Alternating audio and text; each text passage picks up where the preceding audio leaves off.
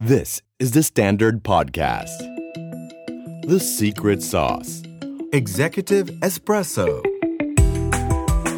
สวัสดีครับ ผมเคนนักคริน และนี่คือ The Secret Sauce Executive Espresso สรุปความเคลื่อนไหวในโลกเศรษฐกิจธุรกิจแบบเข้มข้นเหมือนเอสเปรสโซ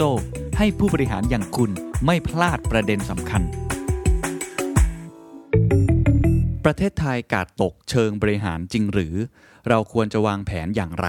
เมื่อวัคซีนโควิด -19 ยังมาไม่ถึง ยังอยู่ในสถานการณ์โควิด -19 ระลอก 3 นะครับ ซึ่งสำหรับผมแล้วก็เป็นระลอกที่น่ากังวลมากๆจริง ๆ นะครับ ผมคิดว่าเหตุผลที่ต้องมาเล่าสู่กันฟังอีกครั้งหนึ่งเนี่ยไม่ได้พูดในมุมมองของว่าตอนนี้สถานการณ์ของผู้ติดเชื้อเพิ่มขึ้นเป็นเท่าไหร่ หรือว่าในมุมของการป้องกันตัวเองเป็นอย่างไร แต่ผมอยากจะพูดมองไปในอนาคตข้างหน้า เพราะผมเชื่อว่าคุณผู้ฟัง The Secret Sauce ทุกท่านก็คงเป็นนักธุรกิจเป็นผู้บริหาร หรือคนทำงานที่จะต้องวางแผนไปในอนาคตอย่างน้อยๆ ก็ 2-3 เดือนข้างหน้าคำถามสำคัญก็คือเราจะใช้ปัจจัยอะไรครับ ในการวางแผน เพราะถ้าเกิดว่าเรามองแต่เหตุการณ์ที่เกิดขึ้นแค่ตรงหน้าเนี่ยเราก็จะไม่รู้ว่าเราควรจะทำอย่างไรต่อไป ถ้าซีเนเรโอที่เรามองมันผิด การวางแผนธุรกิจ การวางแผนองค์กรของเราก็จะผิดไปด้วย วันนี้เลยคิดว่ามาชวนคุยในประเด็นที่ผมคิดว่าสำคัญมากๆนะครับว่าเราควรจะวางแผนต่อไปอย่างไร ก่อนอื่นเนี่ยต้องเข้าใจก่อนนะครับว่าสถานการณ์โควิด -19 ในปีนี้กับปีที่แล้วเนี่ยมันต่างกันค่อนข้างเยอะนะฮะเราต้องรู้ความจริงก่อน 3 ประเด็น คือผมคิดว่าการที่เราจะประเมินสถานการณ์ซีนารีโอได้เนี่ยต้องรู้ความจริง 3 ประเด็นอันนี้ เป็นความจริงที่คิดภาพครับเหมือนการวิ่งแข่งขันมาราธอนเลย การวิ่งแข่งขันมาราธอนมี 3 เลนนี้ วิ่งเข้าไปเป็นเส้นทางยาวๆเลยวิ่งมาตั้งแต่เริ่มสถานการณ์โควิด -19 ตั้งแต่ปีที่แล้ว ตัวละครมี 3 ตัว 1. ฮะไวรัสโคโรนา มันก็วิ่งเร็วขึ้นเรื่อยๆ พูดง่ายๆก็คือมันกลายพันธุ์นะครับ สถานการณ์ปีที่แล้วกับปีนี้มันมีหลายสายพันธุ์ที่มันกลายพันธุ์ขึ้นมา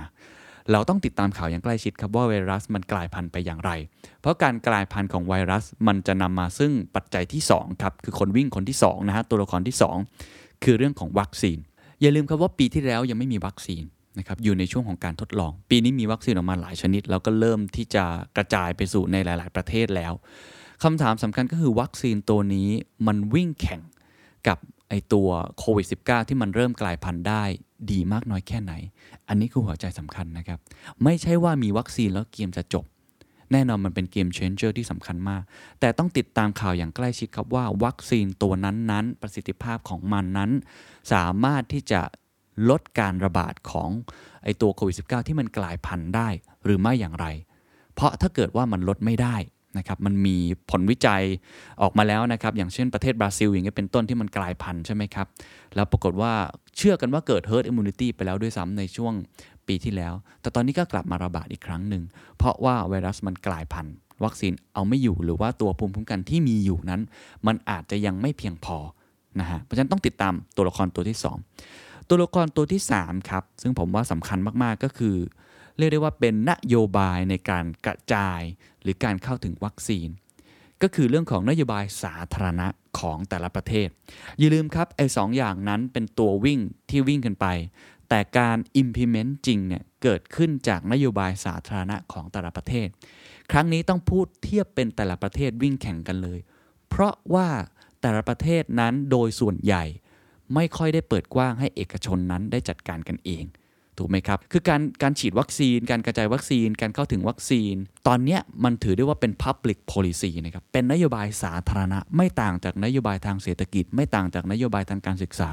เป็นนโยบายที่สำคัญอย่างมาก ที่จะทำให้ประเทศนั้นฟื้นคืนกลับมา วิ่งได้อีกครั้งหนึ่ง เพราะฉะนั้นผมทวนอีกครั้งนี่คือความจริง 3 อย่างที่คุณจะต้องติดตามอย่างใกล้ชิด ไม่รู้ว่าประเด็นข่าวมีอะไรเยอะแยะมากมาย แต่ถ้าคุณเป็นคนที่ต้องวางแผน ที่จะมองไปข้างหน้าต้องดู 3 ข่าวนี้ 1. การกลายพันธุ์ของไวรัสโคโรนา 2. ตัววัคซีนประสิทธิภาพมันเป็นอย่างไร 3. นโยบายสาธารณะของแต่ละประเทศ เพราะฉะนั้นถ้าคุณอยู่ประเทศไทยครับทำธุรกิจในประเทศไทยเป็นหลัก คุณก็จะต้องดูนโยบายสาธารณะของไทยด้วยว่ามันสอดคล้องกันหรือไม่ สถานการณ์จะเป็นอย่างไรก็ขึ้นอยู่กับนโยบายสาธารณะของประเทศไทยด้วยถูกไหมครับอะอันนี้คือเอามาเป็นกรอบเป็นคอนเซปต์ก่อนว่า นี่คือ 3 ตัวละครที่กำลังวิ่งมาราธอนอยู่นะครับ ทีนี้ถามว่าแล้วตอนเนี้ยหัวใจหัวใจของตัวละครที่3เนี่ยนะครับหรือนโยบายสาธารณะของแต่ละประเทศเนี่ยมันวัดกันที่อะไร ถ้าพูดกันให้ชัดครับ ปี 2020 ที่เกิดโควิด -19 เนี่ยเราวัดกันที่การควบคุมการระบาด คือการ containment ทำให้กราฟเนี่ยมันไม่ peak นะเป็นการกดกราฟใช้ค้อนทุบกราฟกัน ซึ่งก็ต้องบอกว่าปีที่แล้วประเทศไทยทำได้ค่อนข้างดีมาก ติดอันดับโลกเลย อันนี้เก่งจริง ๆ นะครับ แต่ปีนี้ครับบริบทโลกมันเปลี่ยนสถานการณ์โลกเปลี่ยนไปแล้วนะครับ ปี 2021 ครับ ตัวละครที่ 1 กับตัวละครที่ 2เขาวิ่งไปข้างหน้าแล้ว นโยบายสาธารณะของ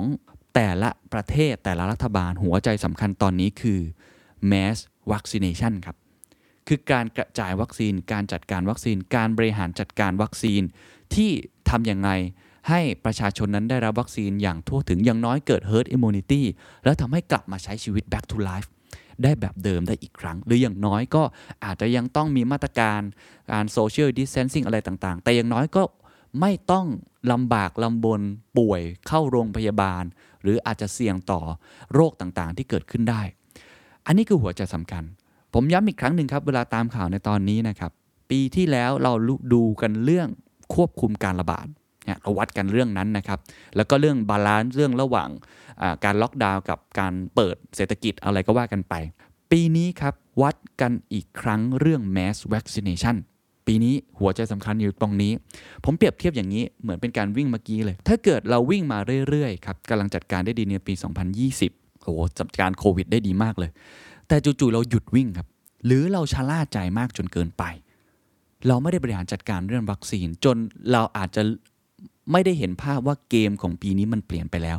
เหมือนกับคุณวิ่งไตรกีฬาแล้วแล้วสนามมันเปลี่ยนนะครับ คุณไม่ได้วิ่งบนท้องถนนธรรมดาพื้นเรียบแล้วอะ่ะ คุณไปวิ่งในน้ำอะ่ะ หรือคุณไปวิ่งในสถานที่แบบอื่นๆอะ่ะคุณก็ต้องเปลี่ยนกติกาของตัวเอง หรือเปลี่ยนเขาเรียกว่าประสิทธิภาพในการบริหารงานของตัวเอง ปีนี้มันเลยวัดกันที่ตัว mass vaccination หรือการบริหารจัดการวัคซีน เพราะฉะนั้นอันนี้คือหัวใจนะครับ ห็นไหมเราเริ่มเราเริ่มเห็นภาพและเห็นกรอบมากขึ้นเรื่อยๆแล้วว่า ถ้าอย่างนั้นเราก็ต้องกลับมาดูครับว่าประเด็นก็คือวัคซีนตอนนี้มันเป็นยังไง efficacy เป็นยังไง ประเด็นก็คือว่าเมื่อเทียบกับการกลายพันธุ์มันเป็นยังไง และประเด็นก็คือนโยบายสาธารณะ ผมโฟกัสที่ประเทศไทยแล้วกันเนาะให้เห็นภาพว่าตอนนี้มันเป็นอย่างไรเอาแฟกต์มากลางกันนะครับหลากหลายมุมมอง แล้วเราจะได้กลับมาวางแผนกับตัวเองได้อย่างถูกต้องอีกครั้งหนึ่งครับ ไปที่ประเด็นเรื่องของประสิทธิภาพวัคซีนก่อนละกันนะครับ ว่าตอนนี้มันเป็นยังไงบ้างนะฮะหลายคนก็จะได้เห็นคำว่า efficacy rate ของแต่ละประเภทของวัคซีนว่ามันมันเป็นอย่างไร ผมอยากจะเล่าตรงนี้ให้เข้าใจพื้นฐานนิดนึงก่อนว่าจริง ๆ แล้ว เป้าหมายของการจัดการวัคซีนจริง ๆ แล้วมันคืออะไรกันแน่ หลายคนบอกว่าเอ๊ะการฉีดวัคซีนไปแล้ว สามารถทำให้เราเนี่ยไม่ต้องใส่หน้ากากเลย แล้วก็ออกไปทำกิจกรรมต่างๆ ได้อย่างเต็มที่เลย ใช่ไหม สบายใจและเดินทางไปทั่วโลกได้แล้ว เพราะว่าไม่ติดโควิดแล้วแน่นอน ผมต้องบอกว่าความเชื่อนั้นอาจจะเป็นความเชื่อที่ไม่ถูกต้องนัก แม้ว่าผลวิจัยอาจจะยังไม่ได้มีเยอะนะ แต่ว่าอาจจะไม่ถูกต้องนัก แล้วก็ efficacy ที่เราเข้าใจที่บอกว่า Pfizer BioNTech 95% Moderna 94%หรือว่า Johnson Johnson 66% Oxford and AstraZeneca 67%แบบนี้นะครับ มันคือ เป็นการวัดประสิทธิภาพที่สามารถเอามาเทียบกันได้ จริงหรือไม่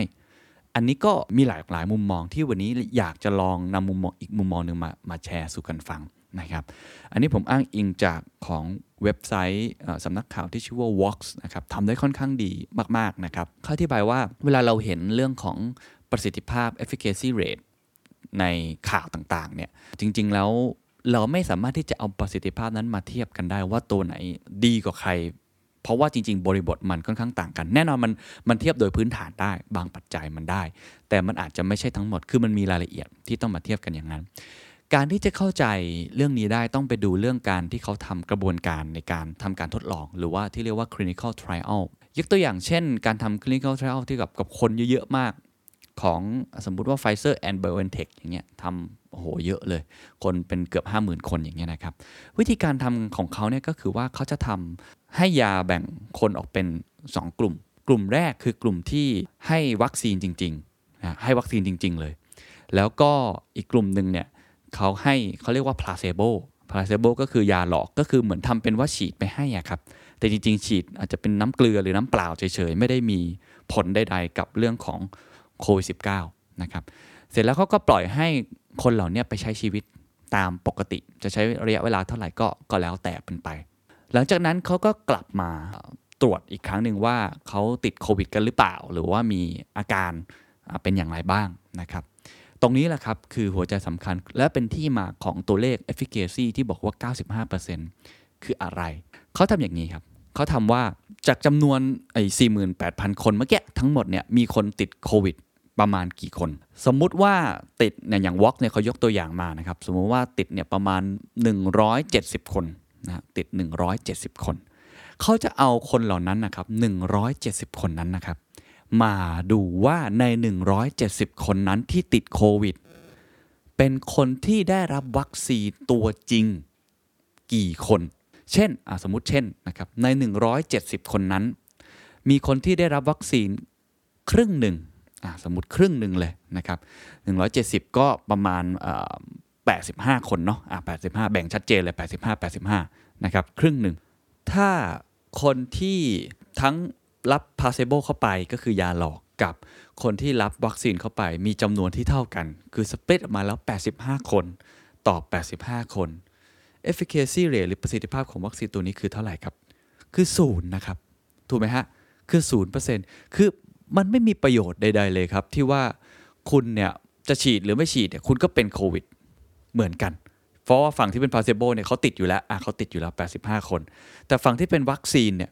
คุณฉีดไปแล้วอะคุณยังติดเท่ากับพาเซโบอีกอะครึ่งหนึ่งก็คือติดเท่ากับยาหลอกงั้นคุณจะฉีดไปทำไม ก็เท่ากับว่าไม่ได้มีประโยชน์ใดๆเลย อะถูกไหมฮะ ก็คือเป็นศูนย์เปอร์เซ็นต์นั่นเอง หรือในทางตรงกันข้ามครับ ผลการทดลองออกมาจาก 170 คนเนี่ยนะครับ สมมุติว่าเป็นคนที่ติดโควิดมาจากพลาเซโบหรือยาหลอกรึง170 คนเลย แต่ไม่มีเลยในตัวกลุ่มตัวอย่างที่ฉีดวัคซีน อันนี้หมายความว่าอะไรครับ หมายความว่า efficacy rate เป็น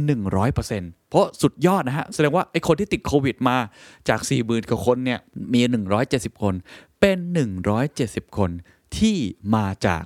ยาหลอกหมดเลย แสดงว่าคนที่ฉีดวัคซีนเนี่ยจะไม่มีการติดโควิดใด ๆ อันนี้เป็นวิธีการการทดลองของเขาเห็นไหมครับ เลยเห็นภาพเนาะว่าจากไอตัวที่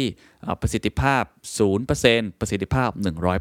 100%เช่นเดียวกันครับในสถานการณ์จริงนะฮะ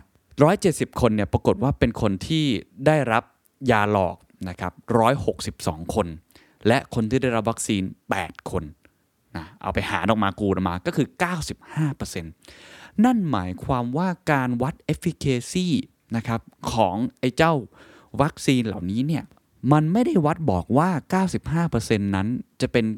95%ที่คุณจะไม่ติดโควิด บางทีอาจจะไม่ใช่แบบนั้น แต่เป็น 95%ที่เขาบอกว่า less likely to get sick คือที่จะป่วยนะฮะแล้วไอ้ 95%เนี่ยมันเป็นการวัดนะครับที่วัดจากคนที่ป่วยแล้วจริง ๆ แล้วมาลองวัดไอ้ตัวที่เป็นยาหลอก หรือว่าเขาได้รับตัววัคซีนจริง ๆ นั่นหมายความว่าเนี่ยอย่างตัวเลข 95%คือมีถึง 8 คนนะครับ ที่ติดโควิดนะ แต่ฉีดวัคซีนไปแล้ว เห็นไหมครับ เพราะฉะนั้นหมายความว่าไอ้ประสิทธิภาพของวัคซีนที่บอกเนี่ยมันก็อาจจะมีโอกาสนะครับที่เนี่ย less likely นะครับ to get sick คือมันอาจจะไม่เกิดประสิทธิภาพในตัวคุณก็เป็นไปได้เหมือนกัน มันไม่ได้หมายความว่าฉีดไปร้อยคนแล้ว มันจะมี 5 คนนะครับที่ป่วยเป็นโควิด ไม่ใช่แบบนั้น นะอันนี้ต้องเข้าใจเรื่องของ clinical trial วิธีการกระบวนการทำก่อนนะครับ พอฟังแบบนี้หลายคนก็อาจจะสงสัยต่อนะครับว่า อ้าว ก็ efficacy มันก็บอกประมาณนี้ อย่างนี้มันก็พอที่จะเอามาเทียบกันได้นี่ ว่า Moderna Pfizer BioNTech Johnson Johnson AstraZeneca เนี่ยมันมีประสิทธิภาพแตกต่างกันยังไง รายละเอียดมันเป็นอย่างนี้ครับ คือการทำ clinical trial เนี่ยหลาย ๆ ครั้งเนี่ยเขาไม่ได้ทำพร้อมกัน คือต้องเข้าใจว่าไอตัววัคซีนแต่ละตัวเนี่ย กว่าที่มันจะมาถึง phase เนี่ยครับ phase ที่ทำ clinical trial ซึ่งมันคือ phase สามเนี่ยมันไม่เท่ากันอะบางคนทำได้เร็วอย่างไฟเซอร์กับโมเดอร์นาเนี่ยเขาเขาทำได้เร็วเพราะว่าเขารีบนะฮะมาถึงตรงนี้ได้เร็ว แต่จอห์นสันเนี่ยจอห์นสันเนี่ยมันอาจจะใช้เวลามากกว่านะฮะเพราะฉะนั้นเนี่ยเมื่อระยะเวลาไม่เท่ากันนะคุณผู้ฟังหลายคนอาจจะเริ่มคิดภาพตามได้แล้วระยะเวลาในการทำ clinical trial ไม่เท่ากัน เช่นโมเดอร์นากับไฟเซอร์บ i o n t e c h เนี่ยทำในอเมริกาเนี่ยช่วงเดือนสิงหาคมปี 2020 ถึงโนเวม ber พฤศจิกายน 2020จอห์นสันแอนด์จอร์นสันเนี่ยเขาอาจจะทำช่วงประมาณตั้งแต่ตุลาคมไปนะครับจนไปถึงต้นปี ก็คือกินความไปถึงตัวช่วงปลายปี ก็คือที่เกิดสถานการณ์การแพร่ระบาดโควิด อีกระลอกหนึ่งเกิดขึ้นก็ได้ ถูกไหมครับ นั่นหมายความว่าเพราะสถานการณ์โควิด มันก็ปรับเปลี่ยนแปลงไปตามฤดูกาลด้วย คือไวรัสเนี่ยในช่วง summer เนี่ยมันอาจจะตายได้ได้ได้ง่ายกว่า แต่พอเป็นช่วงฤดูหนาวซึ่งหลาย ๆ ประเทศเนี่ยนะครับที่เราเห็นข่าวกันก็เห็นกันมากมายนะว่ากลับมา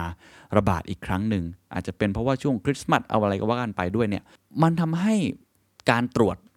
หรือทำ clinical trial เนี่ยมันมีปัจจัยที่แตกต่างกัน เรียกง่ายๆว่าสมการมันไม่ได้เหมือนกัน ตัว x ตัว y ตัว z ที่มันบวกกันก่อนจะเป็นคำตอบเนี่ยมันแตกต่างกัน ตัวแปรมันไม่เหมือนกัน ในสารคดีของ w a l k เนี่ยเขาเทียบอย่างนี้เลยเขาเทียบให้ดู เพราะว่าเขามี 3 ตัวเนาะที่เป็นของสหรัฐอเมริกาเนี่ยนะเขาเอาให้ดูชัดๆเลยว่า อย่างเช่นตัว Johnson Johnson เนี่ยนะครับที่ประสิทธิภาพเนี่ยอยู่ที่ประมาณ 66% efficacy เมื่อเทียบกับ Pfizer and Moderna ที่อยู่ 95 แล้วก็ 94%เนี่ยมันทำในช่วงเวลาที่แตกต่างกันออกไป แล้วช่วงเวลานั้นครับที่ตัว Johnson Johnson ทำทีหลังเนี่ยช่วงนั้นต้องบอกว่าเขาไปทำในเซาท์แอฟริกา และเขาไปทำในบราซิลด้วยครับ มันเกิดอะไรขึ้นครับ การทำในเซาท์แอฟริกาทำในบราซิล ถ้าใครตามข่าวก็จะรู้ครับว่ามันคือการกลายพันธุ์ครับ แสดงว่าวัคซีนตัวนี้ทำ clinical trial ในช่วงเวลาที่ไวรัสโคโรนามีการกลายพันธุ์แล้วจำเรื่องการวิ่งแข่งมาราธอนได้ไหมครับ มี 2 ขาหน้าวิ่งกันไป อันแรกตัวโมเดอร์นากับตัวที่เป็นไอตัวไฟเซอร์ มันอาจจะไม่ได้ทำในช่วงที่กลายพันธุ์อย่างเต็มที่ แต่ของจอห์นสันแอนด์จอห์นสันทำในช่วงที่กลายพันธุ์อย่างเต็มที่ก็คือ B1351 เนี่ยนะครับรวมทั้งไอตัว P2 ของบราซิลเนี่ยมันเกิดการกลายพันธุ์กันเกิดขึ้นนะครับเพราะฉะนั้นทำให้ประสิทธิภาพหลายครั้งเนี่ยของจอห์นสันแอนด์จอห์นสันก็เลยอาจจะอาจจะมีความแตกต่างกัน เพราะมีปัจจัยที่ไม่เหมือนกัน แต่อย่างน้อยครับจอห์นสันจอห์นสันเนี่ยเขาก็ไอประสิทธิภาพที่บอกว่า67%เนี่ยเป็นประสิทธิภาพที่เขาสามารถที่จะป้องกันหรือดูแลไอตัวไวรัสการกลายพันธุ์ที่เกิดขึ้น ใน B1351 ที่กลายพันธุ์แล้วก็คือของเซาท์แอฟริกาแล้ว คือ 67%นี้มันรวมของการกลายพันธุ์ไปแล้ว แต่ของไฟเซอร์กับโมเดอร์นาอาจจะยังไม่รวมของการกลายพันธุ์ ซึ่งอันนี้ต้องต้องให้ความเป็นธรรมนะครับ ต้องอธิบายทุกคนกันว่า มันอยู่ในช่วง clinical trial คือการทดลอง ผมอธิบายให้เขาให้เข้าใจว่า efficacy เนี่ยมันมาจากอะไร แต่หลังจากนั้นตอนที่มันมีการกลายพันธุ์จริง ในช่วงเวลาแบบนี้เนี่ยนะฮะเขาก็มีการทดลองอีกครั้งหนึ่งซึ่งเดี๋ยวผมจะเล่าต่อว่า ตอนนี้ปัจจุบันการกลายพันธุ์เนี่ยวัคซีนตัวไหนเนี่ยพอที่จะทำได้หรือทำไม่ได้บ้าง ทีนี้พอเราเข้าใจตรงนี้แล้วนั่นหมายความว่าการเทียบประสิทธิภาพต่างๆเนี่ยมันอาจจะเทียบได้ไม่เต็มร้อยนักเอางี้แล้วกันพอที่จะเทียบได้ แต่ก็ไม่ใช่ทั้งหมดในการเปรียบเทียบกันนะครับว่าเฮ้ยตัวนี้มันดีกว่าตัวนี้อย่างไร ทีนี้ถามว่าใน Vox เขาทิ้งท้ายอย่างนี้ครับเขาทิ้งท้ายว่าท้ายที่สุดแล้วเนี่ยนะครับเป้าหมายของวัคซีนไม่ใช่การที่เราจะ ทำให้โรคนี้หายไป ไม่ใช่ว่าคุณฉีดวัคซีนโควิด -19 แล้วคุณสามารถที่จะเดินออกไปเที่ยวไหนก็ได้ เพราะมันมีโอกาสที่คุณจะติดซ้ำได้อีกครั้ง อันนี้เกิดจริง ๆ แล้วในหลาย ๆ ครั้ง ล่าสุดก็ที่ผมอ่านข่าวเนี่ยในตัวของจอห์นสันเนี่ยจอห์นสันเองเนี่ยก็มีเคสที่ติดเหมือนกัน ซึ่งในภาษาอังกฤษเนี่ยเขาเรียกว่า breakthrough cases ก็คือเฮ้ยมันเป็นเคสที่เขาไม่คาดคิดเหมือนกันว่ามันจะติด คุณหมอเองนะครับก็มีข้อมูลลักษณะนี้แบบนี้ออกมาบอกเหมือนกันนะครับว่า เดิมเนี่ยไม่มีใครกล้าพูดนะครับว่าฉีดแล้วมันจะติดอีกได้ไหม แพร่เชื้อต่ออีกได้ไหม เพราะว่าตัว clinical trial เนี่ยมันไม่ได้ดีไซน์ให้ตอบคำถามนี้ เพราะว่าถ้าจะตอบได้เนี่ยต้องมีการสุ่มอาสาสมัครว่ามีนมีเชื้อหรือเปล่า แม้ว่าเขาจะไม่มีอาการ แต่ตอนนี้ก็ถือว่ามีข้อมูลระดับหนึ่งจาก a s t r a z เซ e c a วัคซีน trial ที่สุ่มตรวจใน UK นะครับ พบว่าลดการติดเชื้อได้ กับข้อมูลของไฟเซอร์ที่ฉีดในอิสราเอล มีการติดตามพบกับว่าการแพร่เชื้อและระบาดเนี่ยลดได้ด้วย ส่วนวัคซีนอื่นๆ ยังไม่ค่อยมีข้อมูลชัดเจนสักเท่าไหร่ เพราะฉะนั้นข้อมูลการใช้จริงเป็นวงกว้างนะครับ สนับสนุนครับว่าไฟเซอร์โมเดอร์นาและแอสตราเซเนกาเนี่ยลดการระบาดได้ ลดการระบาดได้ แต่ไม่ได้การันตีนะว่าคุณจะไม่ติดซ้ำอีกครั้งหนึ่ง ตอนนี้เหตุการณ์มันก็เกิดขึ้นได้หมด เพราะฉะนั้นเป้าหมายที่แท้จริงของการฉีดวัคซีนนะครับ คุณลองคิดภาพนะว่ามันเป็นกราฟกราฟหนึ่งวอล์กเขาทำมาค่อนข้างดีใครดู YouTube เดี๋ยวผมเอารูปมาแปะให้ด้วยนะครับเขาแบ่งเป็น6 level นะคุณคิดภาพเป็น6 level เลย ซ้ายสุดครับคือเลเวลที่คุณเสียชีวิตคือ death คือตาย ขวาสุดครับคือ no infection คือไม่ติดเชื้ออีกเลยฉีดแล้วก็ไม่ติดแล้ว ถามว่าตอนนี้เป้าหมายของเราคืออะไร ตรงกลางครับมีอีก4เลเวลนะครับถ้าจากซ้ายสุดจากการเสียชีวิตนะตายก็คือมาเรื่องของ hospitalized ก็คือเรื่องของการเข้าโรงพยาบาล ต่อจากการเข้าโรงพยาบาลก็คือ severe symptoms หรือการมีอาการที่รุนแรง ต่อจาก severe symptoms ก็คือ moderate symptoms คืออาการเล็กน้อย อยู่บ้านก็รักษาหายได้ และอาการต่อมาก็คือ no symptoms ก็คือไม่มีอาการใดเลย ไม่ได้มีไข้ ไม่ได้มีอาการเจ็บป่วยใดๆใช้ชีวิตต่อไปได้ เดี๋ยวเชื้อก็ตายไปเอง และก็ขวาสุดก็คือไม่ติดเชื้อ no infection w o x เขาสรุปอย่างนี้เลยครับว่า วัคซีนเป้าหมายจริง ๆ แล้ว ไม่ใช่ทำให้เรา no infection แต่เป้าหมายจริง ๆ คือทำยังไงก็ได้ให้เราไม่เสียชีวิต ไม่ต้องเข้าโรงพยาบาล และไม่มีอาการป่วยที่รุนแรงตรงนี้คุณหมอคนไทยหลายคนก็พูดเรื่องนี้เหมือนกันครับว่า เป้าหมายของวัคซีนจริง ๆ แล้ว คือเรื่องนี้ คือทำยังไงก็ได้ให้โรงพยาบาลไม่เต็มทำยังไงก็ได้ให้เราไม่ต้องเจ็บป่วย หนักจนเกินไปจนไม่สามารถทำงานได้ แล้วก็มีการใช้ทรัพยากรอยู่เต็มไปหมดเลยอันอันนี้ต้องเข้าใจก่อนว่าวัคซีนเนี่ยหัวใจของมันคืออยู่ตรงนี้ครับทำยังไงก็ได้ที่ฉีดแล้วอย่างน้อยๆ ที่สุดเนี่ยอาจจะเป็นแค่ moderate symptom หรือ no symptoms แต่ถึงขั้น no infection เนี่ยอาจจะยากนะครับเพราะฉะนั้นต้องเข้าใจเป้าหมายของการฉีดวัคซีนก่อนนะครับ ถ้ายังไม่เห็นภาพครับ เอาของประเทศไทยก็ได้นะฮะ ประเทศไทยมีเอกสารอันนี้ออกมาเลยชัดเจน ผมไปค้นมาอ่านมาให้นะครับ เป็นเอกสารบอกเลยครับว่าวัตถุประสงค์ของการบริหารจัดการวัคซีนโควิด -19 ในประเทศไทยมีด้วยกัน 3 ข้อครับ 1. เพื่อลดอัตราการป่วยและตาย 2. เพื่อปกป้องระบบสุขภาพของประเทศ 3. เพื่อขับเคลื่อนเศรษฐกิจและสังคมของประเทศ เห็นไหมครับ ไม่มีข้อไหนที่บอกครับว่า จะทำให้โรคนี้หายไป ไม่มีข้อไหนที่บอกว่าจะไม่มี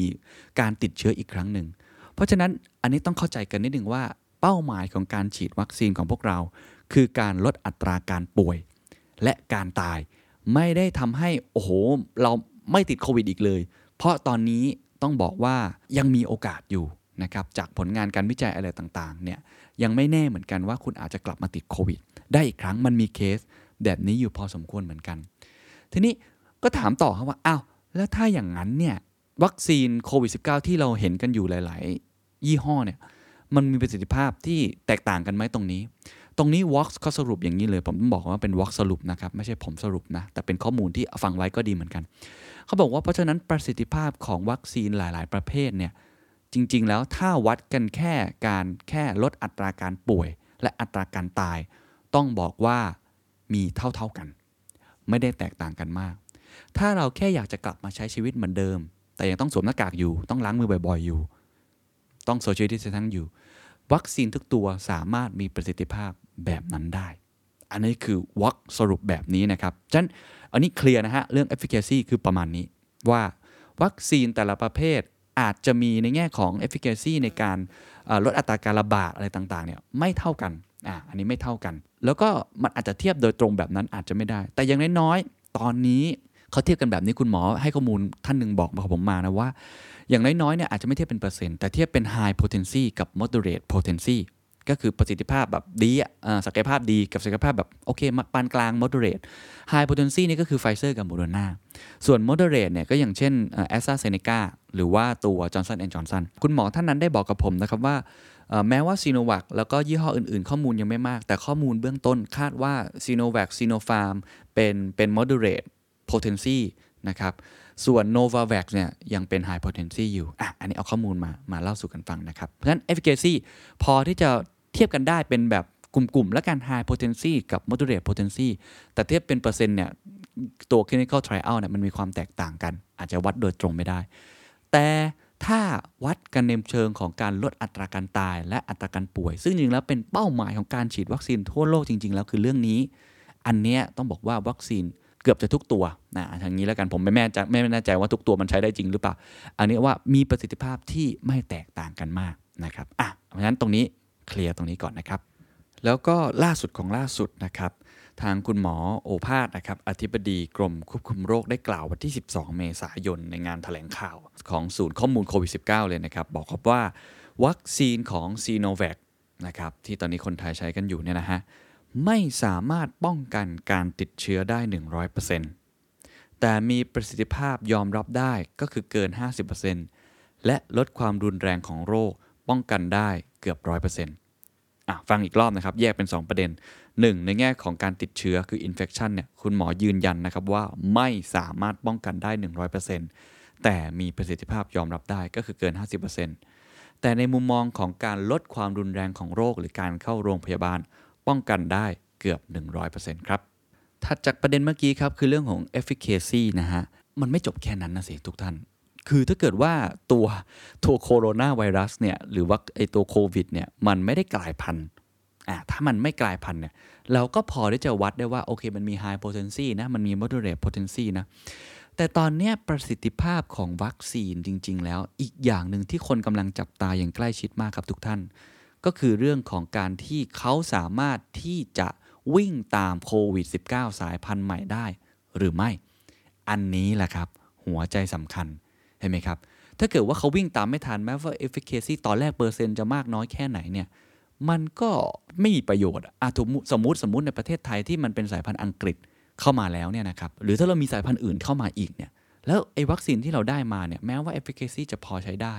แต่ว่ามันไม่ได้มีการันตีว่ามันสามารถที่จะป้องกันไอตัวที่มันกลายพันธุ์หรือประสิทธิภาพต่อไอตัวโคโรนาไวรัสที่มันกลายพันธุ์ไม่ได้เนี่ยก็ก็เอ็นเกมถูกไหมฮะเกมก็จบเลยเพราะว่ามันวิ่งตามไอตัวไวรัสนั้นไม่ทัน เพราะฉะนั้นหัวข้อนี้ครับพูดคุยกันต่อนะครับว่า แล้วไอการกลายพันธุ์ตอนนี้มันสถานการณ์มันเป็นยังไง แล้ว ไอตัววัคซีนโควิดเนี่ยมันพอที่จะจัดการมันได้ไหม เพราะตอนนี้ก็ถ้าอ่านข่าวเราจะเริ่มเห็นข่าวชิลีนะครับเริ่มเห็นข่าวว่าในจีนเนี่ยออกมายอมรับนะครับว่าวัคซีนมีประสิทธิภาพต่ำแต่สื่อจีนก็บอกว่าเป็นความเข้าใจผิดนะครับชิลีก็โดดมาป้องกันวัคซีนซีโนแวคนะครับว่ายังเป็นเส้นทางที่ถูกต้องอยู่จริง ๆ แล้ว มันไม่ใช่เรื่องของวัคซีนอย่างเดียว แต่เป็นเรื่องของมาตรการการป้องกันโรค หรือ social distancing เองด้วย หรือว่าทีมวิจัยอิสราเอลก็ออกมายอมรับนะครับว่าไอ้โควิดกลายพันธุ์จากแอฟริกาใต้เนี่ยอาจลดประสิทธิภาพวัคซีนของไฟเซอร์ไบโอเอนเทคจริงนะอันเนี้ยเราเอาข้อมูลมาเล่าสู่กันฟัง ผมเล่าอย่างนี้ก่อนว่าข้อมูลจากคุณหมออีกท่านหนึ่งนะครับเขาบอกว่า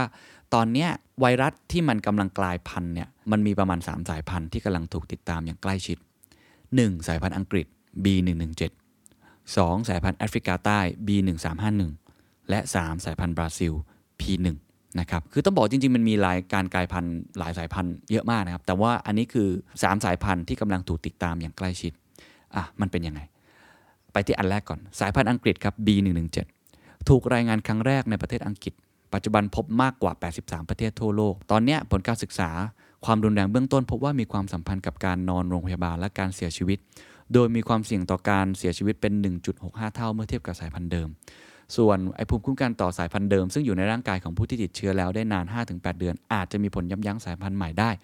60%นะครับแต่จากการศึกษาอัตราการติดเชื้อซ้ำพบว่ามีประมาณ 0.7%ก็คือไม่ได้สูงกว่าสายพันธุ์เดิมนะครับ 2. แอฟริกาใต้ B1351 อันนี้ก็ค้นพบที่แอฟริกาใต้ ปัจจุบันมีรายงานมากกว่า 40 ประเทศนะครับความสามารถในการแพร่กระจายเพิ่มขึ้น 50%จากการคำนวณด้วยโมเดลคณิตศาสตร์เดียวกับสายพันธุ์อังกฤษ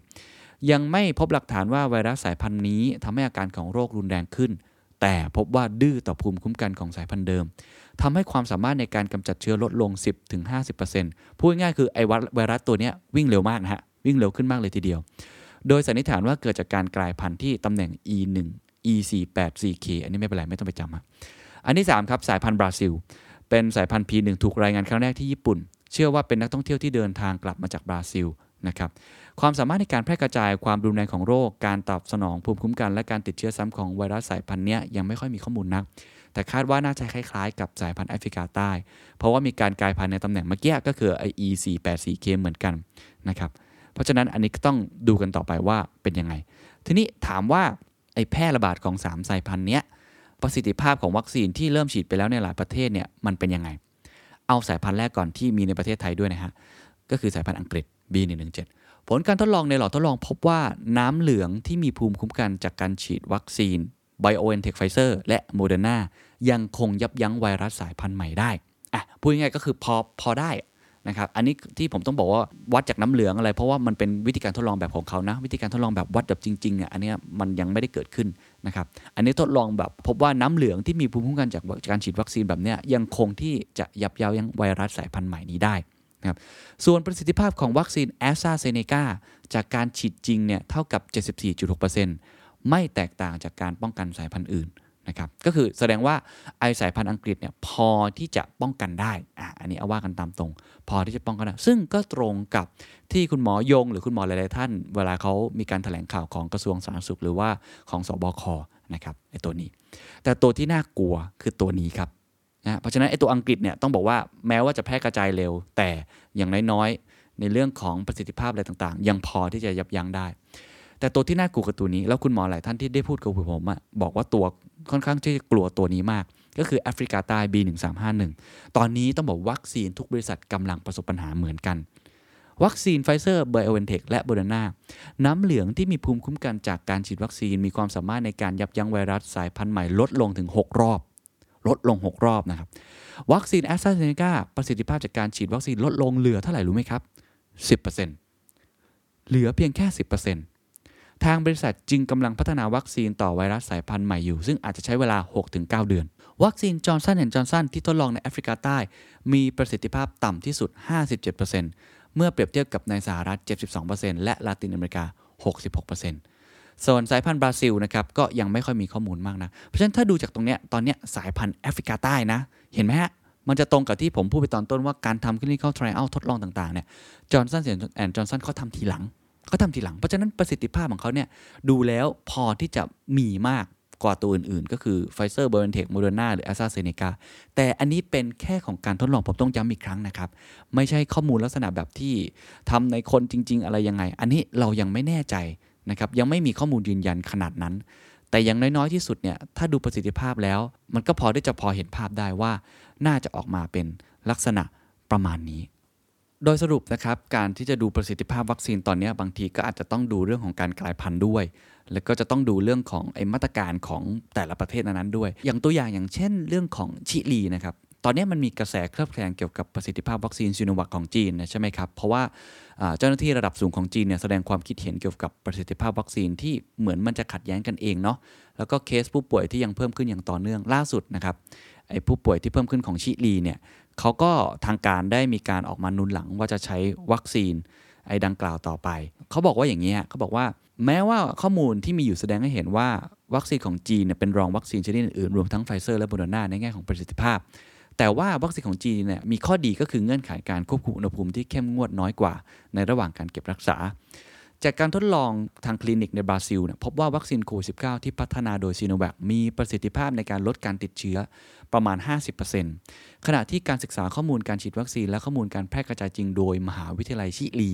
ซึ่งมีการเผยแพร่เมื่อสัปดาห์ที่แล้วเนี่ยชี้ว่าวัคซีนมีประสิทธิภาพ 54%ในการลดการติดเชื้อ ชิลีเนี่ยเขาจ่ายเงิน 3.5 ล้านดอลลาร์เพื่อให้ซีโนแวคทำการทดลองคลินิกในประเทศ แล้วก็ยังสั่งซื้อวัคซีน 60 ล้านโดสเพื่อฉีดให้กับประชากรที่แข็งแรง 18 ล้านคนในช่วง 3 ปีนะครับตอนนี้ต้องบอกว่าชิลีเขาใช้ซีโนแวคเป็นส่วนใหญ่ ร่วมกับการใช้วัคซีนจำนวนเล็กน้อยจากไฟเซอร์ แล้วตอนนี้ก็เป็นหนึ่งในประเทศที่เขาฉีดวัคซีนแก่ประชาชนเร็วที่สุดในโลก ขณะนี้ประชากร 4.6 ล้านคนได้รับการฉีดวัคซีนครบ 2 โดส และอีก 7.2 ล้านคนได้ฉีดวัคซีนเข็มแรกไปแล้ว แต่ว่าตัวชิลีเองเขาก็ได้หาวัคซีนอื่นๆด้วยนะครับเป็นทางเลือก เช่นจอร์นสันแอนด์จอร์นสันหรือว่าแอสตราเซเนกา แต่ก็ยังไม่ได้รับวัคซีนจากบริษัทเหล่านี้เนื่องจากติดปัญหาต่างๆ อาทิตย์ที่ผ่านมาครับคุณอันเดรสโคฟรัฐมนตรีว่าการกระทรวงวิทยาศาสตร์ของชิลี กล่าวว่าเป็นเรื่องสำคัญที่จะต้องโฟกัสไปที่ข้อมูลและประสิทธิภาพของวัคซีนในการลดอาการเจ็บป่วยหรือการเสียชีวิต ซึ่งจากการศึกษาในบราซิลพบว่าซีโนวัคสามารถลดอัตราการเจ็บป่วยได้ 83.7%และลดอัตราการตายของเสียชีวิตของผู้ป่วยได้ 100%เพราะฉะนั้นตอนนี้ก็ต้องบอกว่าวัคซีนของซีโนแวค ที่ชิลีใช้เนี่ยเขายังมั่นใจอยู่อ่าเขายังมั่นใจเขาบอกว่ามันเป็นไรพาสอะคือกำลังเดินไปในเส้นทางที่ถูกต้องแม้ว่าถ้าเราไปดูตัวเลขของผู้ติดเชื้อเนี่ยโอ้โหชิลีเพิ่มขึ้น ซึ่งอันนี้ข้อมูลจากอีกฝั่งหนึ่งนะฮะเขาก็บอกว่าเหตุผลที่เพิ่มขึ้นของชิลีเนี่ยไม่ใช่แค่ไม่ได้เกี่ยวกับแค่ตัวตัววัคซีนอย่างเดียว แต่จริง ๆ แล้วมันยังเป็นเรื่องของการมาตรการการควบคุมการแพร่ระบาดของเขาด้วย พูดง่ายก็คือว่าชิลีเนี่ยอาจจะกาดตกกาดตกในแง่ของการใช้ชีวิตอะเออประมาณนั้นนะฮะเหตุผลที่ผมเล่าเคสเรื่องชิลีให้ฟังเนี่ยเพราะมันเป็นบทเรียนที่น่าสนใจนะครับ และผมจะขมวดมาสู่ตอนท้ายของพอดแคสต์ในตอนนี้แล้วว่าทางออกของเรื่องนี้หลังจากนี้มันคือมันคืออะไรต่อนะครับ ผมคิดว่าตอนนี้หัวใจสำคัญที่สุดมีอยู่2อสอย่างนะครับหคือการบริหารจัดการวัคซีน นะคือนโยบายสาธารณะของภาครัฐ ในการบริหารจัดการวัคซีน อันนี้เป็นหัวใจที่สำคัญมาก การบริหารจัดการวัคซีนมี 2 ประเภทใหญ่ๆนะเอาใหญ่ๆแล้วกันนะครับ อันที่หนึ่งก็คือความหลากหลาย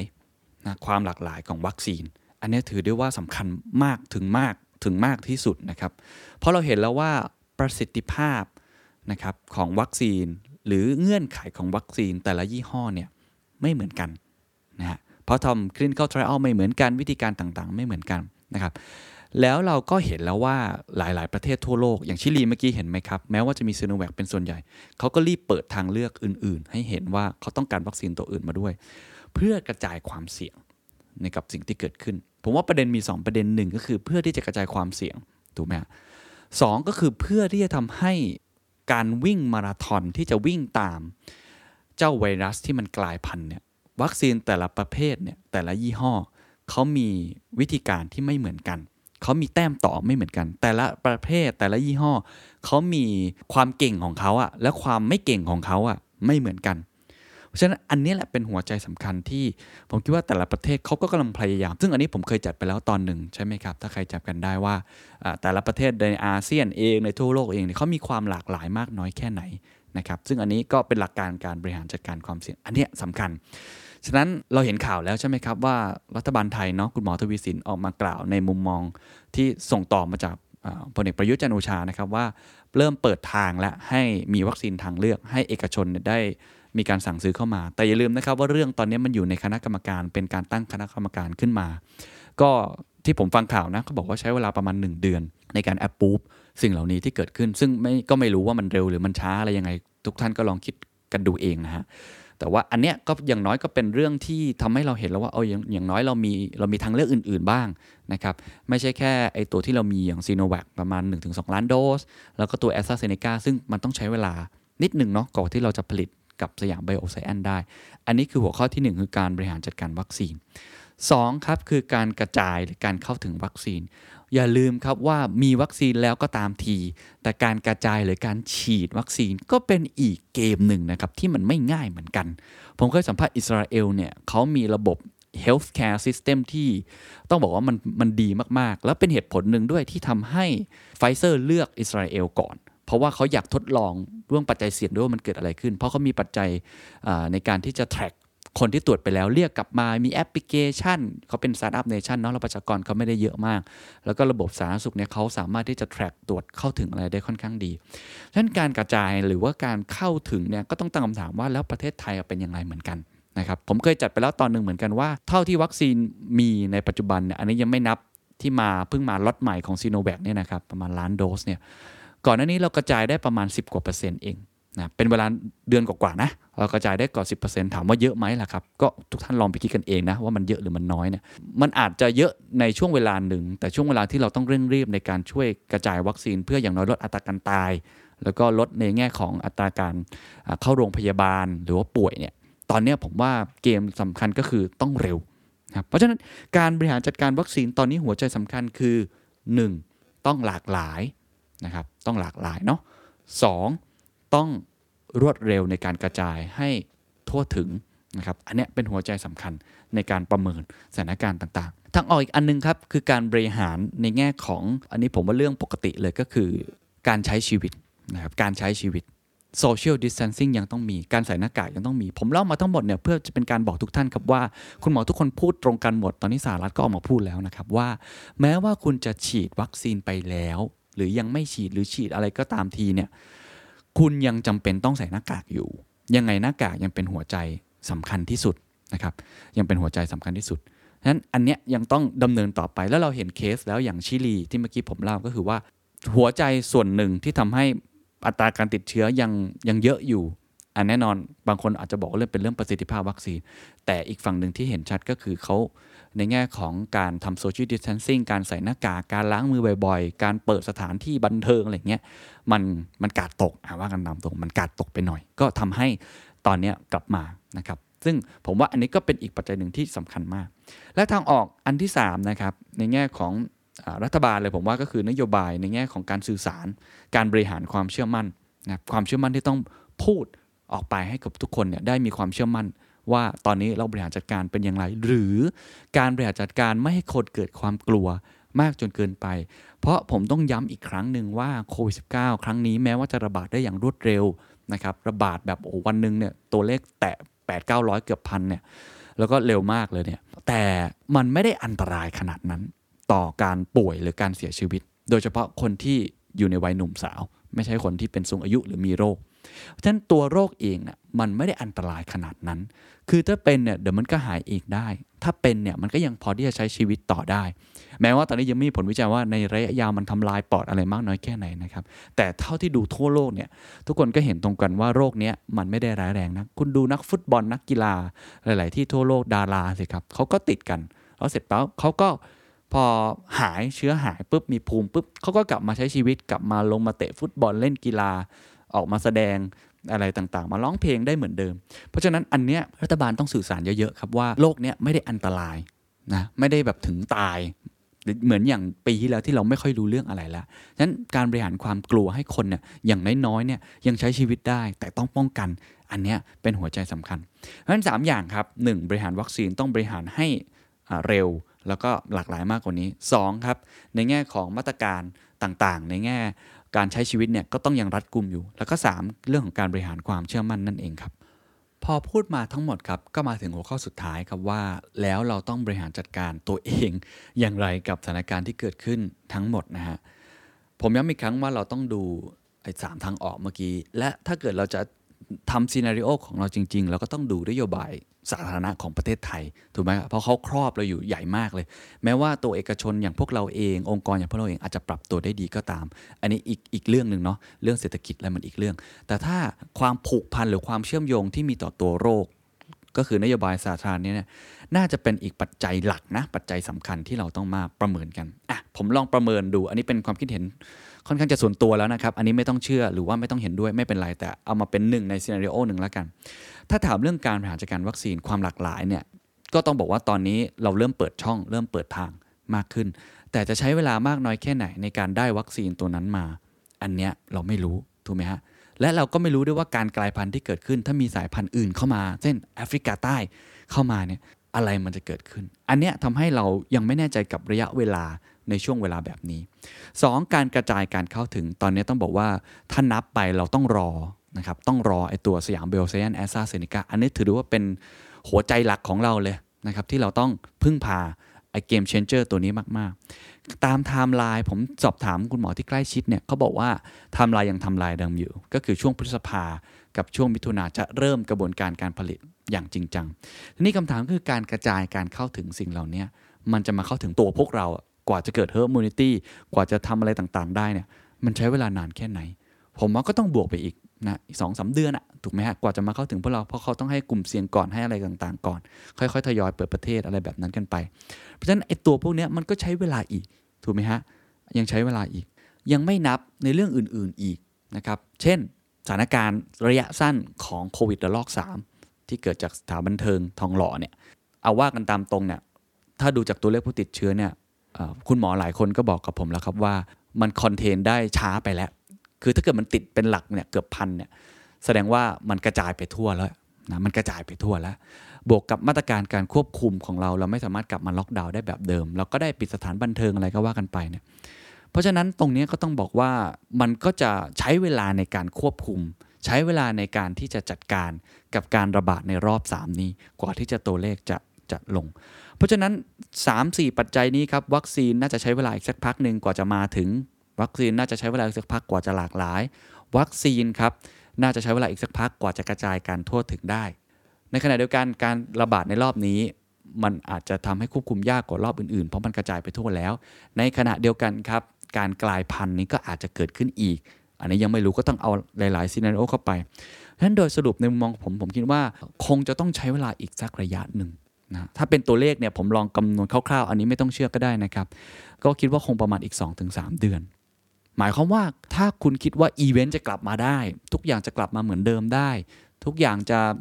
เหมือนกับตอนที่เราจัดการโลกได้ดีในปีที่แล้วเนี่ยกลับมาเปิดทุกอย่างโอเคหมดเนี่ยคิดว่าอาจจะไม่ง่ายแบบนั้น เพราะฉะนั้นอันนี้ต้องวางแผนดีๆนะครับในช่วง 2-3 เดือนนี้ว่า ใครที่คิดจะทำอีเวนต์ทำกิจกรรมที่เปิดเจอคนเยอะๆเนี่ยผมว่าเป็นไปได้ยากมาก เพราะตัวเลขก็บอกแล้วครับว่าคนที่ติดโควิด คนที่ฉีดวัคซีนแล้วนะครับมีโอกาสที่จะแพร่หรือมีโอกาสที่จะติดเชื้อได้อีก อย่างน้อยๆ ก็อาจจะต้องใส่หน้ากากต่อไป หรือพูดง่ายๆว่าวิถีชีวิตที่เราใช้กันอยู่แบบปัจจุบันแบบไอ้ now normal เนี่ยนะครับที่ใช้ก่อนที่มันจะเรียกง่ายๆว่าเราเริ่มกาดตกกันเองเนี่ยนะฮะมันอาจจะต้องดำเนินแบบนั้นต่อไปอีกเรื่อยฉะนั้นวิถีชีวิตของพวกเราอาจจะไม่ได้กลับไปสู่แบบโอ normal อีกแล้ว คือเป็น now normal คือต้องใส่หน้ากากกันต่อไป ไปอีกสักระยะหนึ่ง นะครับอันเนี้ยทำให้ผมว่าหลายคนก็พอพออย่างตัวผมเองผมเริ่มมองเห็นภาพแล้วว่าโอเคใน2อสเดือนหลังจากเนี้ยกิจกรรมเช่นการจัดอีเวนต์ผมจะไม่ทำเลย เพราะผมรู้ว่าเป็นไปได้ค่อนข้างยาก แม้แต่กลุ่มเล็กๆ สถานบันเทิงตอนกลางคืนเนี่ยต้องบอกเลยว่าค่อนข้างยากลำบากมากๆนะครับการบริการอื่นๆเนี่ยผมว่าค่อนข้างยากลำบากมากๆ ที่จะกลับมาเหมือนเดิมแบบเดิมได้ ยังไงก็ต้องโซเชียลดิส a ทนซิ่งยังไงก็ต้องใส่หน้ากากยังไงก็ต้องระมัดระวัง มาตรการ policy การ work from home อาจจะต้องคงไว้สักระยะหนึ่ง ถ้าใครที่ไม่ได้ใช้เยอะมากนัก อาจจะต้องคงไว้สักระยะหนึ่ง การวางแผนจะลงทุนอะไรต่างๆ ลองดูกันดีๆ อีกครั้งหนึ่งว่าธุรกิจที่คุณทำเนี่ยมันเกี่ยวข้องหรือ Impact กับสถานการณ์ในตอนนี้หรือไม่ ถ้าไม่คุณออกวิ่งได้เลยถูกไหมครับ เช่นเรื่องดิจิทัลเรื่องออนไลน์เนี่ยไม่เกี่ยวก็ไปได้เลย แต่ถ้ามันเกี่ยวข้องต้องเจอคนเยอะๆ การส่งออกอะไรต่างๆ เนี่ยก็ต้องประเมินเอาเนี่ยเอาปัจจัยที่ที่ผมลองเอาประเมินให้ฟังเนี่ยมาเล่าสู่กันฟังต่อไป นั้นอันนี้คือข้อสรุปทั้งหมดนะครับข้อสรุปทั้งหมดที่พยายามชี้ให้ทุกคนได้เห็นภาพจะได้วางแผนกันถูกนะครับท้ายที่สุดเนี่ยผมคิดว่าตอนนี้เนี่ยสิ่งที่อยากจะสื่อสารนะกับทุกๆท่านก็คือว่าอันดับที่ 1 ถ้าคุณเป็นคนที่ทั่วๆไปนะครับไม่ได้ต้องวางแผนอะไรเยอะเนี่ย อันนี้ต้องรักษาสุขภาพ อันนี้ต้องตรวจสอบตัวเองดีๆ ต้องใส่หน้ากากดีๆ ต้องล้างมือบ่อยๆ อย่าไปที่คนเยอะๆ ยังต้องรักษาไว้ ถ้าเป็นผู้บริหารหรือคนที่ต้องวางแผน อันนี้เมื่อกี้ผมกล่าวไปแล้วเราลองดู worst case scenario ไว้เลย ก็ไว้ก่อนเลย 2-3 เดือน ถ้ามันกระทบทำยังไงที่เราจะรักษาคนของเราไว้ ถ้ามันกระทบทำยังไงที่เรายังทำกิจกรรมนะครับที่มันลดลงไหม หรือทำยังไงให้ work from home ไหมนะครับ แต่ถ้าเกิดมันไม่กระทบจะทำยังไงคุณออกวิ่งได้ทันทีที่ผมเคยพูดคือการรีฟอร์มตัวเองกลับมาเลยนะครับส่วนอันที่ 3 ที่อยากจะสื่อสารถึงก็คืออาจจะเป็นบุคคลที่ทำหน้าที่เกี่ยวกับเรื่องของการกระจายวัคซีน ผู้บริหารที่เกี่ยวข้องของประเทศของบ้านเมืองเนี่ยอันเนี้ยผมคิดว่าขอใช้คำตรงๆแล้วหันนะนะฮะแอบเสียดายโอกาสนิดนึงครับที่เราอาจจะชะล่าใจไปหน่อยนะครับอาจจะใช้คำนี้ได้เลยเนาะเสียดายนิดหนึ่งกับโอกาสที่เราควบคุมโรคได้ดี แต่พอเราจะออกวิ่งอีกครั้งหนึ่งเนี่ยเรากับ เหมือนกับนิทานกระต่ายกับเต่าครับ คือเราวิ่งมาแล้วแต่เราอาจจะชะล่าใจไปนิดนึง พอเรื่องวัคซีนเรากลับไม่ได้มีการบริหารจัดการที่ดีเพียงพอนะครับก็เลยทำให้ตอนนี้เราอาจจะเสียดายโอกาสไปหน่อย แต่ผมเชื่อว่าเราก็ยังมีเวลานะ เรายังมีเวลาอยู่ที่จะรีบทำการต่างๆ ความหวังที่เราเห็นการมีคณะกรรมการการเปิดให้มีวัคซีนทางเลือกต่างๆ ผมว่าก็เป็นความหวังหนึ่งเนาะเป็นแสงสว่างที่ปลายมองว่าโอเค ตอนนี้เราจะเริ่มมีความหลากหลายของวัคซีนมากขึ้นในสถานการณ์ข้างหน้า เพราะฉะนั้นแม้ว่ากระต่ายกับเต่า แม้ว่าการบริหารจัดการ แม้ว่ากาดของเราอาจจะตกในเชิงของการบริหาร แต่ผมเชื่อว่ายังมีโอกาสอยู่นะครับยังมีโอกาสอยู่ เรายังมีเวลาที่จะวิ่ง เรายังมีเวลาที่จะลุกขึ้นมาแล้วก็กระโดดตามคนอื่นๆให้ทันอีกครั้งหนึ่ง ผมเชื่ออย่างนั้นนะครับ สวัสดีครับ